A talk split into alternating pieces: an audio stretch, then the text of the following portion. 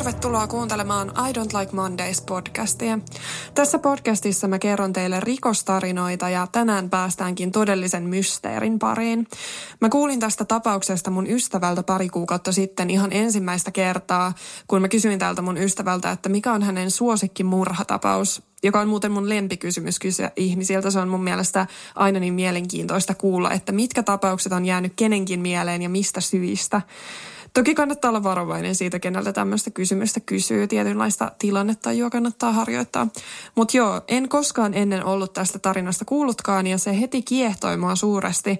Mä huomaan, että usein ne tapaukset, joita mä jään eniten miettimään, on juuri niitä selvittämättömiä tapauksia. Ehkä siinä on se, että kun ei tiedä vastausta, sun mielikuvitus voi ottaa vallan ja sulla on koko maailman mahdollisuudet avoinna, joita sä voit sitten pyöritellä päässäsi. Se on tavallaan aina vähän pettymys kuitenkin sit, kun saa sen vastauksen vastauksen, koska se ei ikinä oikein ole tarpeeksi tyydyttävä tai mielenkiintoinen. Toisaalta mysteerit on jotenkin tosi turhauttaviakin ja mä päädyin sitten aina vaan loppujen lopuksi fantasioimaan siitä, että mulla olisi aikakone, jolla mä voisin palata sinne tekopaikkaan ja hetkeen selvittämään totuuden. Eli se on vähän semmoinen viharakkaussuhde, mikä mulla on niihin.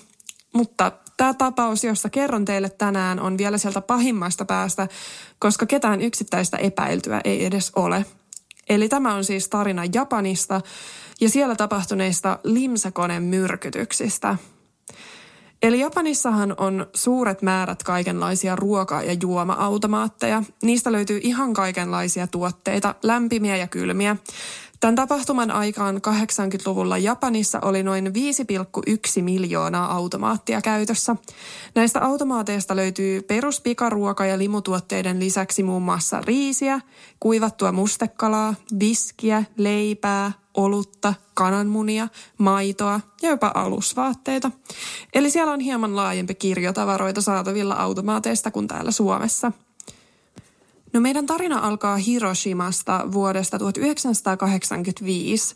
Siihen aikaan yksi juoma, jota näistä automaateista usein löytyi, oli nimeltään Oronamin Shi. Ja se oli tämmöinen vitamiiniterveysjuoma, jonka suosio oli hieman laskenut viime vuosina, koska ihmistä oli alkanut kiinnostua enemmän sokerilimuista kuin tämmöisistä terveysjuomista. Joten tällä Oronamin Shi limsatuottajalla oli hyvin innovatiivinen kampanja käynnissä, jossa normilimun lisäksi, eli sen lisäksi mitä ikinä asiakas tilasikaan tästä automaatista, tupsahti välillä mukana sellainen terveyslimu ilmaiseksi. Mutta monet, jotka eivät sitten välittäneet ottaa tätä ilmaista palkintoa mukaan, jättivät sen sitten lojumaan joko sinne automaatin alaosaan tai nostivat sen automaatin päälle, että seuraava ihminen voisi ottaa sen ilmaisen limsan halutessaan. No 30. huhtikuuta 45-vuotias rekkakuski Hiroshimasta osti limsan ja kurkotti ottamaan sitä, kun hän huomasi, että siellä oli jo toinenkin juoma odottamassa, eli juuri tämä Oranamin juoma, joten tämä mies sitten tyytyväisenä joi kummatkin niistä – No ei kestänyt kovinkaan kauaa, kun tälle miehelle tuli todella huono olo ja hänellä alkoi ilmentyä myrkytyksen merkkejä. Hän alkoi oksentaa hallitsemattomasti ja hänet vietiin tehohoitoon sairaalaan, jossa hänet pystyttiin pitämään elossa kuukauden ajan, jonka jälkeen hän menehtyi. Ruumiin avauksessa ilmeni, että hänen ruokatorvensa oli miltei kokonaan syöpynyt. Hänen oksennuksesta löydettiin parakvattikemikaalia, joka on erittäin haitallista rikkaruohomyrkkyä. Sen käyttö on kielletty Euroopan alueella kokonaan, koska se on niin myrkyllinen aine. Jos sitä syö vain kaksi teelusikallista, se riittää tappamaan välittömästi ja se saattaa syöpyä ruokatorven läpi. Jos tämä aine on ihon kanssa kosketuksessa, se aiheuttaa todella pahaa ihottumaa, eli todella, todella vaarallinen kemikaali. No, tätä parakvattia löydettiin myös Oronamin pullosta ja tämä automaatti, josta juoma oli ostettu, testattiin kauttaaltaan, mutta muissa automaatin pulloissa ei ollut myrkkyä. Eli tästä voidaan päätellä, että tämä myrkytetty juoma oli luultavasti aseteltu sinne niin kuin se olisi mukamas tullut juuri automaatista nimenomaan siksi, että se näyttäisi siltä, että joku on jättänyt palkintolimun sinne seuraavaa ihmistä varten. No tätä asiaa tutkittiin, mutta poliisi ei pystynyt löytämään yhtäkään epäiltyä tai johtolankaa, ja tämä tapahtuma vaan jäi leijumaan ilmaan sellaisena ikävänä poikkeustapauksena, mutta kenelläkään ei ollut hajuakaan millainen epidemia tästä oli tulossa. Mä kerron teille nyt seuraavista myrkytyksistä, jotka tämän jälkeen tapahtui, mutta mä en mene ihan kauheasti yksityiskohtiin. Osittain sen takia, että netistä löytyy tosi huonosti näistä tapauksista infoa, mutta myöskin, koska nämä myrkytykset toistivat enemmän tai vähemmän samaa kaavaa ja se menisi vähän yksitoikkoiseksi pureutua niihin liikaa. Eli Viisi kuukautta hiroshimalaisen miehen myrkytyksen jälkeen 11. syyskuuta Osakassa 52-vuotias mies osti Oronamin terveysjuoman ja hän otti toisen automaatissa odottaneen juoman myös mukaan. Hän joi kummatkin ja kuoli syyskuun 14. päivänä. 12. syyskuuta miespuolinen 23-vuotias opiskelija osti energiajuoman ja löysi toisen energiajuoman odottamassa automaatissa. Hän otti sen, joi sen ja kuoli kaksi päivää myöhemmin. Tämä tapaus itse asiassa erottuu joukosta siinä mielessä, että kyseessä oli eri myrkkyä eli dikvattia. Se on myöskin rikkaruohomyrkky, hyvin samantyyppinen kuin parakvatti. 19. syyskuuta Fukuissa 30-vuotias mies löysi Coca-Colan koneen alta. Hän joi sen ja kuoli kolme päivää myöhemmin. 20. syyskuuta Miyazakissa 45-vuotias mies osti juoman ja löysi kaksi energiajuomaa automaatista. Hän joi ne ja kuoli kaksi päivää myöhemmin. 23. päivä syyskuuta 50-vuotias osakalainen mies löysi kaksi terveysjuomapulloa automaatista ja joi ne kaksi päivää myöhemmin. Hän oli elossa 14 päivää, jonka jälkeen hän kuoli. Eli tässä vaiheessa Japanissa oli ollut jo viisi limsamyrkytyskuolemaa kuukauden sisällä. Huolestuttavinta tässä oli se, että niitä tapahtui joka puolella, eikä myrkytyksissä tuntunut olevan mitään tiettyä kaavaa, että missä ja milloin. Niitä vaan tapahtui ja poliisi oli aika neuvoton, että mitä heidän pitäisi tehdä. Ainut asia, jota voisi ehkä pitää johtolankana, oli se, että nämä myrkytetyt automaatit olivat aina hiljaisella paikalla. Ja mulle tulee ainakin tuosta mieleen, että tämä myrkyttäjä halusi rauhallisen paikan, johon jättää se limsa, ettei häntä huomattaisi. Mutta tuossa voisi olla mahdollisesti myös se syynä, että hän jäi katselemaan johonkin varjoihin, jos hän halusi vaikka nähdä, kuka kuolisi hänen takiaan. No lokakuussa myrkytykset jatkuivat viidentenä päivänä Saitaman kaupungissa. Silloin 44-vuotias mies joi löytämänsä ilmaisen limsan ja kuoli 16 päivää myöhemmin. 15 päivänä sama toistui Narassa. 69-vuotias mies joi kaksi ilmaista juomaa ja kuoli miltei kuukautta myöhemmin. 21. ensimmäisenä päivänä Miyagissa 55-vuotias mies joi ilmaisen terveysjuoman ja kuoli. 28. päivä 50-vuotias mies Osakassa joi löytämänsä terveysjuoman ja kuoli. Musta tuntuu tässä kohtaa niin käsittämättömältä, että vieläkin ihmiset on ottaneet näitä ilmaisia limsoja automaateista ja juonut niitä. Näihin automaatteihin jopa laitettiin lappuja, että älkää ottako ilmaista juomaa, jos löydätte sellaisen. Yhteensä näitä automaatteihin laitettuja varoituksia oli 1,3 miljoonaa kappaletta, mutta silti myrkytysten uhriluku vaan nousi. Marraskuun seitsemäntenä päivänä 27-vuotias mies osti terveysjuoman Saitamassa ja löysi kaksi ilmaista terveysjuomaa. Hän joi ne ja kuoli yhdeksän päivää myöhemmin. Sitten päästään viimeiseen varmaan uhriin. Eli 17. päivänä Saitamassa 17-vuotias tyttö osti juoman ja löysi automaatista ilmaisen kolan. Hän joi sen ja kuoli viikkoa myöhemmin. Kaiken kaikkiaan 12 ihmistä kuoli ja 35 ihmistä myrkytettiin. Parakvattikuolemia oli tämän ajan sisällä monia muitakin, mutta osa uskottiin itsemurhiksi. Samana vuonna oli jopa yli 1400 parakvaatti itsemurhayritystä Japanissa. Mutta silloin kun kuolemat loppuivat, kopiomyrkytykset alkoivat. Nimittäin joku alkoi jättää myrkytettyjä maitoja koulujen alueelle. Siihen aikaan Japanissa näitä maitoja tarjottiin koululaisille päivittäin, mutta kukaan ei onneksi juonut näitä myrkytettyjä maitoja eikä tekijää myöskään saatu kiinni. Vaikea sanoa, oliko kyseessä sama henkilö kuin näiden limujen myrkyttäjä, että oliko hän ehkä tylsistynyt tähän limsahommaan ja halusi siirtyä vielä viattomampiin koululaisiin, mutta jotenkin musta itsestä tuntuu, että tässä oli eri henkilö kyseessä. Ehkä jotenkin se, että tämä limsahomma toimi niin hyvin, se tuntuisi musta epätodennäköiseltä, että tämä tämmöinen tekijä siirtyisi kesken kaiken huomattavasti riskialttiimpaan tapaan näiden koululaisten maitojen kanssa, mutta se on vain mun oma fiilis. Näiden myrkytyksien takia Oranamin terveysjuomien paketointia vaihdettiin. Tavalliset pyöritettävät korkit vaihdettiin siis vetämällä avattaviin kertakäyttökorkkeihin, ettei niitä voisi availla ja sulkea mielivaltaisesti. Kaikki juomayhtiöt eivät kuitenkaan näihin muutoksiin suostuneet ja itse asiassa nämä juomayhtiöt vähän tavallaan syyllistivät uhrejakin sanomalla, että normaaleista korkeista olisi tarkasti katsomalla nähnyt, onko se avattu vai ei ja täten se ei ollut juomayhtiöiden syy syytä. No joo, kyllähän niistä korkeasta näkee, jos tarkasti katsoo, onko se avattu jo kertaalleen. Ja tietenkään ketään muuta ei voi syyttää tästä kuin sitä itse tekijää. Mutta nämä yhtiöt sai sitten jonkun verran kritiikkiä näistä kommenteistaan ja monien mielestä automaatit olisi pitänyt vaan poistaa ainakin väliaikaisesti kokonaan. No poliisi jatkoi tutkimuksia, mutta mitään oikeaa todistusaineistoa ei ollut. Kukaan ei ollut nähnyt mitään epäilyttävää ja DNA-testaustakaan ei ollut. Se tuli käyttöön vasta vuonna 1986.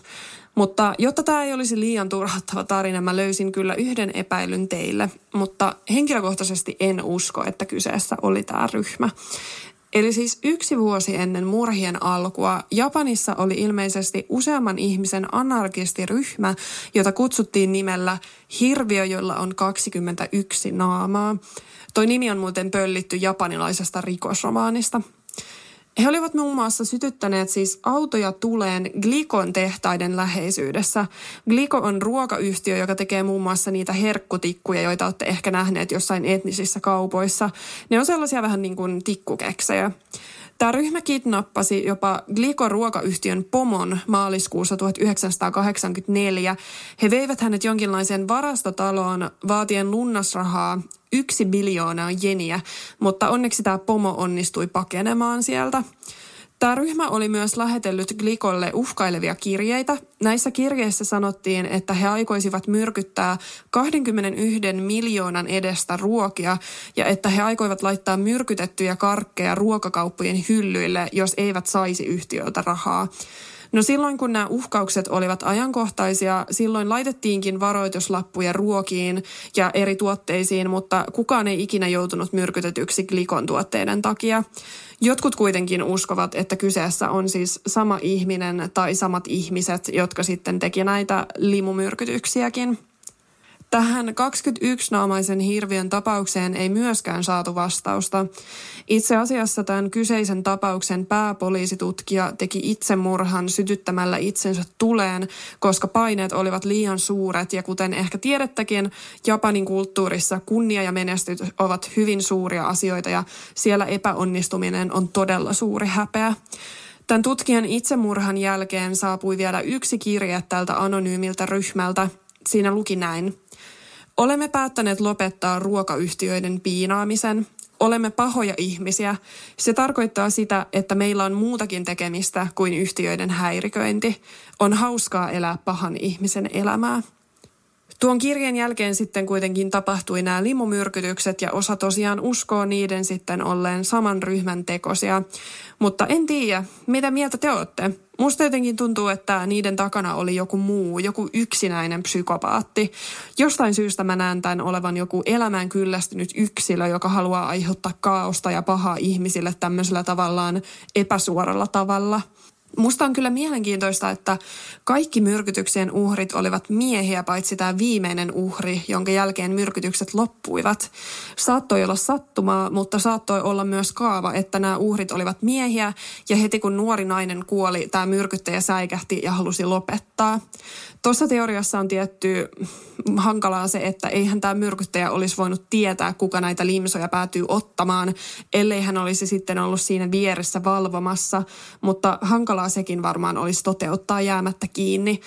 Tämä juoma oli kuitenkin suosittu juuri keski-ikäisten miesten keskuudessa, joten se voi olla myös ihan siitä johtuvaa, että nämä miehet joutuivat sitten enemmän uhreiksi kuin naiset – No mun on pakko vielä mainita, että kolme vuotta ennen näitä murhia Amerikassa oli tapahtunut hyvin samantyyppinen murhatapaus. Chicagossa tapahtui niin sanotut Tylenol-murhat, joihin kuoli seitsemän ihmistä. Joku oli siis Chicagossa avannut särkylääkepulloja ja laittanut sinne pillereitä, jotka oli myrkytetty syanidilla. Sen jälkeen Jenkeissä alettiinkin sitten myydä särkylääkkeitä sellaisissa yksittäispakkauksissa, joita ei niin vaan voisi availla ja sulkea. Näistäkään murhista kukaan ei jäänyt kiinni. Toi Tylenol-murhajuttu onkin muuten tosi mielenkiintoinen tapaus. Mä voisin siitä mahdollisesti myöhemmin tehdä ihan oman jaksonsa. Ja onhan se noin periaatteessa mahdollista, että tämän Japanin tapauksen takana oleva henkilö olisi niin sanottu copycat, eli henkilö, joka oli saanut inspiraatiota tästä Chicagon tapauksesta. Tai jos haluaisi viedä tämän teorian pitemmälle, niin kai se käytännössä voisi olla samakin ihminen. Japanissahan on todella alhaiset rikoslukemat noin yleisesti ottaen ja siellä harvemmin tämmöistä tapahtuu. Itse asiassa mä luin, että monet japanilaiset itse uskovat tämän tekijän olleen ulkomaalainen, eli he pitävät omia kansalaisiaan epätodennäköisempänä vaihtoehtona. Tästä jutusta kuitenkin uutisoitiin ihan harvinaisen vähän Japanissa, eikä siihen vedetty mitään suurta mediahuomiota, joka on tietty vähän kyseenalaistettavaa, koska se olisi voinut pelastaa kuitenkin ehkä muutaman ihmisen hengen, jos suurempi yleisö olisi tiennyt näistä myrkytetyistä limuista. Mutta veikkaan, että tässä on yritetty välttää massapaniikkia. Psykologitkin yrittivät profiloida tätä tekijää. Professori Susumu Oda Tsukuban sanoi, että tämmöisen tekoon päätyvä ihminen on luultavasti jännitystä etsivä rikollinen, joka janoaa ylemmyyden tunnetta ja joka nauttii siitä, että hän saa kuvitella tätä uhrien tuskaa, jota hän on aiheuttanut heille. Tämmöiselle psykopaatille oli Japanissa jopa keksitty oma sanansa, eli jukaihan, Tämä ei mun mielestä kuulosta siis sellaiselta ihmistyypiltä, joka haluaisi tai pystyisi väkivaltaisesti murhaamaan jonkun omilla käsillään.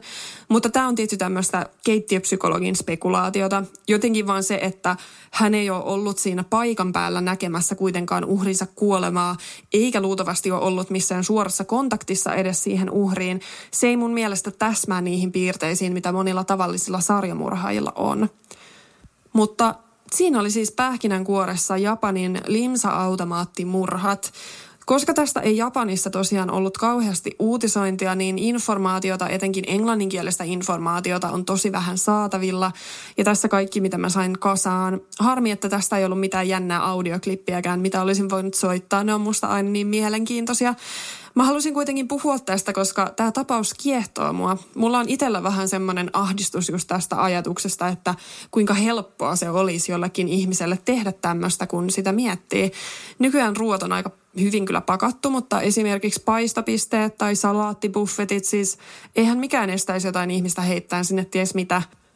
Mä just pari päivää sitten ostin valmisruokaa kaupasta ja sitten kun mä pääsin kotiin, niin mä huomasin, että se kannen päällä oleva teippi oli revennyt. Ja mä en ole vieläkään pystynyt syömään sitä, koska mä vaan mietin, että miten jos joku olisi laittanut sinne jotain. Musta tuntuu, että tämä ajatus on vielä erityisen läsnä mun mielessä, koska mä oon tehnyt tätä jaksoa, mutta joo, se on hyvin stressaavaa. En suosittele, ei kannata tehdä turhia neurooseja tämmöisistä asioista. Onneksi tämmöiset tapaukset on kuitenkin tosi harvinaisia, joten älkää ottako mallia musta ja alkako ylianalysoimaan kaikkea. Hei, mä viime jaksossa unohdin antaa viikon suosituksen. Mä taisin olla itekin niin hajalla siitä Vilja Eerikan tapauksesta, että ei tullut edes mieleen, joten annan tällä viikolla kaksi suositusta. Toinen on elokuva, jonka katoin vähän aikaa sitten. Sen nimi on Hounds of Love. Se perustuu tiettyyn pisteeseen asti australialaiseen sarjamurhaaja pariskuntaan David ja Catherine Byrnein, vaikka tämän elokuvan ohjaaja ei ole myöntänyt sitä yhteyttä. Tässä leffassa on kuitenkin todella paljon samoja yksityiskohtia verrattuna heidän tapaukseen ja jopa nämä päähenkilöt näyttää niiltä oikeilta murhaajilta. Eli mä uskon, että tässä on kyllä niin kuin otettu vahvasti inspiraatiota heistä. Tämä leffa on niin todentuntuinen ja karmiva, että se oli mun mielessä monta päivää sen jälkeen, kun katoin sen. Ja siinä on siis todella ahdistavia kohtauksia, jotka pyörii hyvin pitkälti seksuaalisen väkivallan ympärillä, joten jos olet herkkä sellaiselle, ei kannata katsoa tätä elokuvaa. Myöskin pakko varoittaa, että siinä on väkivaltaa eläimiä kohtaan, mutta jos pystyt handlaamaan tämmöiset seikat, se on käsittämättömän hienosti näytelty ja kuvattu elokuva. Ja uskon, että se on varmasti monen true crime fanin mieleen. Mun täytyykin kyllä tehdä joskus jakso tästä murhaajapariskunnasta. Se on ihan käsittämätön tarina. Tuon leffan voi ilmeisesti vuokrata YouTuben kautta. Itse katoin sen Elisa Viihteen kautta. Siellä oli ilmainen kokeilujakso, niin sieltä bongasin sen. Ei ole sponsoroitu maininta, mä en ole vielä sponsoritasolla tässä hommassa. Toinen suositus on englanninkielinen podcast, jonka moni varmasti tietääkin, eli Doctor Death. Se kertoo yhden tositarinan seitsemän jakson sisällä. Siinä käsitellään siis amerikkalaisen kirurgin tekoja, jotka johtivat useamman ihmisen kuolemaan ja kaikenlaisiin muihin tragedioihin. Toi ei ehkä kaikille tietenkään sovi, koska se on englanninkielinen, mutta siinä puhutaan tosi selkeästi, se on todella laadukas. Ja jos vaan pystyt englanniksi kuuntelemaan, niin suosittelen erittäin lämpimästi. Mua ei yleensä ällötä monet jutut, mutta siinä kun kuvaillaan sitä, kuinka tämä kirurgi on leikkauksissa vahingossa tai tahallisesti katkonut vääriä jänteitä tai laittanut ruuveja väärin paikkoihin ja muuta ihanaa, niin se on kyllä tosi kuvottavaa ja myös surullista, että tämmöinen ihminen on pystynyt esittämään pätevää kirurgia niinkin pitkään kuin pystyy. Tämä podcast antaa myös aika hyvän kuvan siitä, millainen Amerikan terveyshuolto on. Eli Dr. Death löytyy varmaan kaikkialta, mistä podcastia vaan voi kuunnella. Suosittelen. Siinä oli tämän viikon tapaus ja tämän viikon True Crime-suositukset.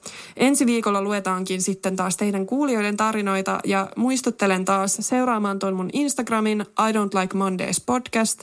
Sinne voi lähettää teidän omia rikosmysteereihin liittyviä tositarinoita tai sitten sähköpostiin I Don't Like Mondays podcast at gmail.com.